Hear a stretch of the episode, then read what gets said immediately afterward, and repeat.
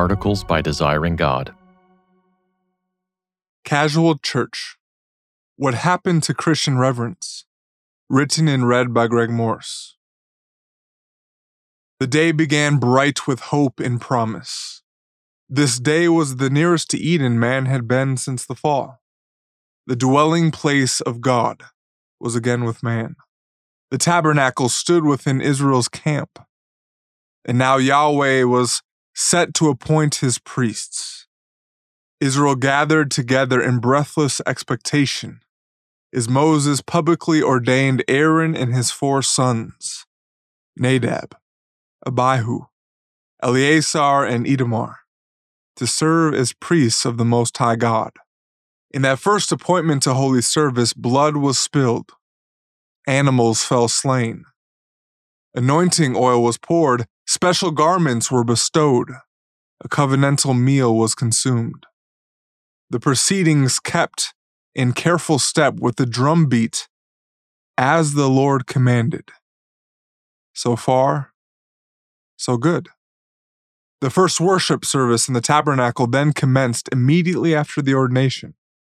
Turning to the people, Aaron and his four sons offered sacrifices for themselves and for the people, and he blessed them. The Lord added his so far so good by providing the grand finale. The glory of the Lord appeared to all the people, and fire came out from before the Lord and consumed the burnt offering and the pieces of fat on the altar. And when all the people saw it, they shouted and fell on their faces. Leviticus 9 23 and 24. The Lord approved the ordination and showed his pleasure at their worship. But the weather soon changed. Wailing in the camp. Imagine the scenario. As you sit by your tent with your family later that day, you begin to hear what sounds like loud cries heading your way. You hear shrieks and screams. As the crowd comes closer, you wonder what could possibly bring such sorrow on a day like this? Sobs swell in your ears as the entourage draws near. Is that Mishael and Elzaphan from Aaron's family? Why is their walk belabored? What is that they're carrying between them? The smell of burnt flesh begins to fill the air. A bull? Then you see it. The motionless heap they carry slowly through the camp and out to where the scraps of sacrifices go.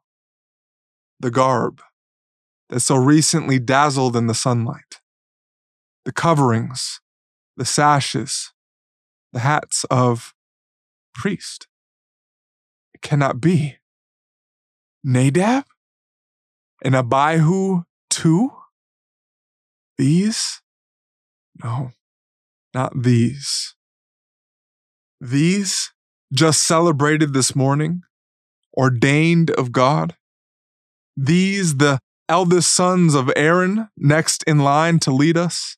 These, who went up by name to sit with the elders and see the very face of God upon the mountain, could not be these, who had just assisted Aaron as the glory of the Lord fell and we all collapsed in worship. No, no, not these who were just washed clean with water, clothed with coats, tied with sashes, bound with caps. Not these who so recently laid their hands upon the offerings. No, not these. Were just touched with the blood of the sacrifice upon the ear, thumb, and big toe, consecrated unto Yahweh. Not these. Were they ambushed? Had someone defiled the tent with murder? Or has the Lord Himself so recently setting them apart now dismiss them with fire? sins of Nadab and Abihu. Many wonder what exactly Nadab and Abihu's sin entailed. Some think, with the immediate reference prohibiting drunkenness, that they offered incense while intoxicated. Others wonder, perhaps in addition to this, whether they attempted to go into the Holy of Holies. Whatever the list of crimes, we know that Nadab and Abihu offered unauthorized fire before Yahweh, which the Lord had not commanded them. The sevenfold refrain of, as the Lord commanded, came to a fatal halt. They went forth of their own initiative to draw near to God as they saw fit. And the retribution was swift and nothing less than just. They took liberties as they gripped their censers of incense, and fire came out from before the Lord and consumed them, and they died before the Lord. Leviticus 10:2 Worship is not safe. With many today, it appears worship of the Almighty is slight and carefree.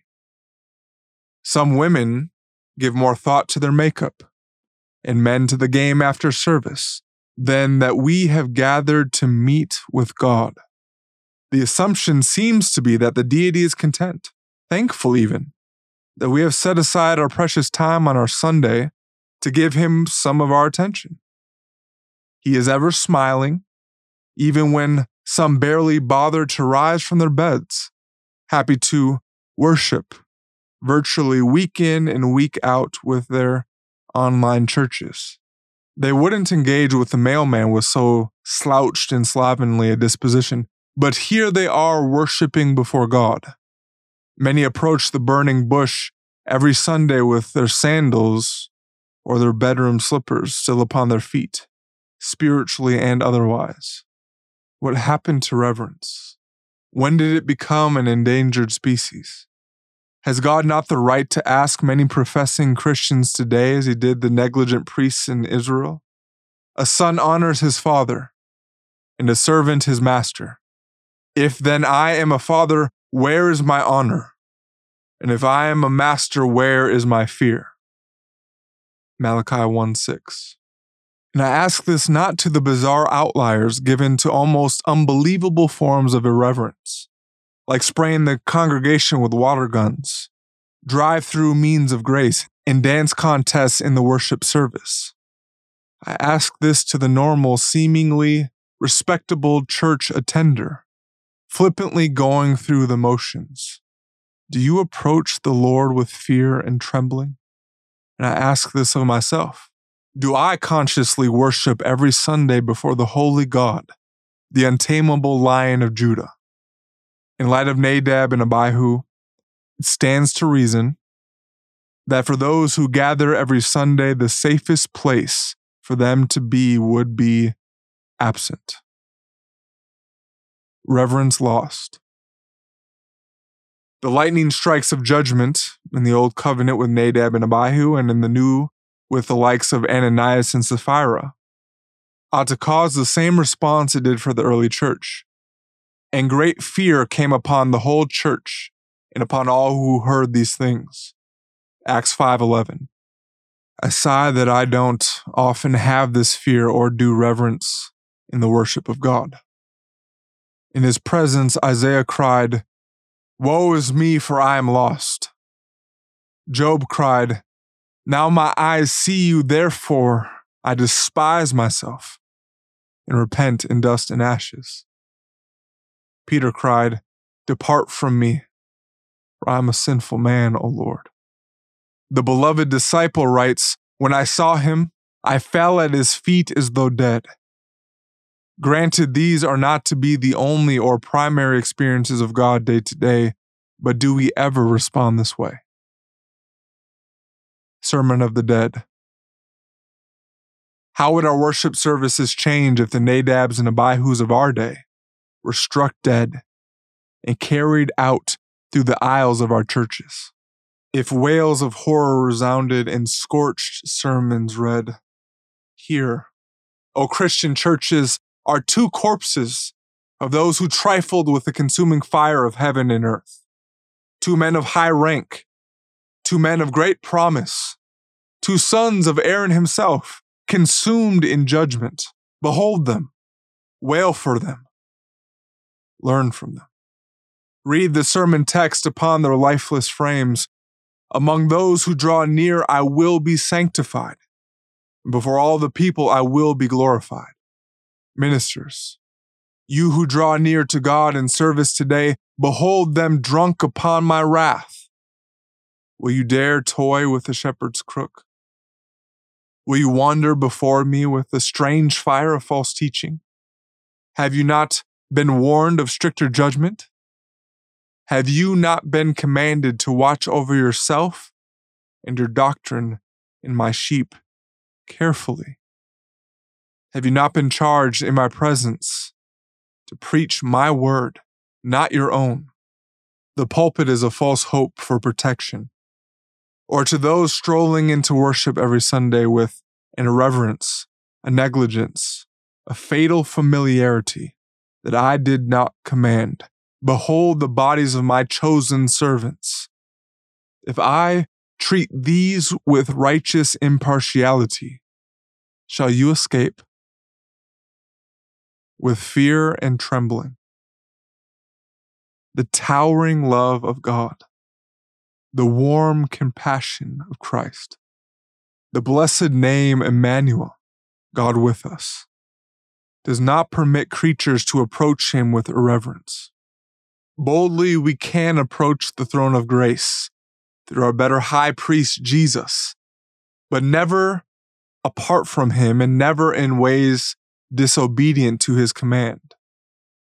Worship today is to be no less weighty than in Israel, because the God we worship has not lessened in holiness. Joyful, triumphant, consoling, but never flippant. He will be glorified.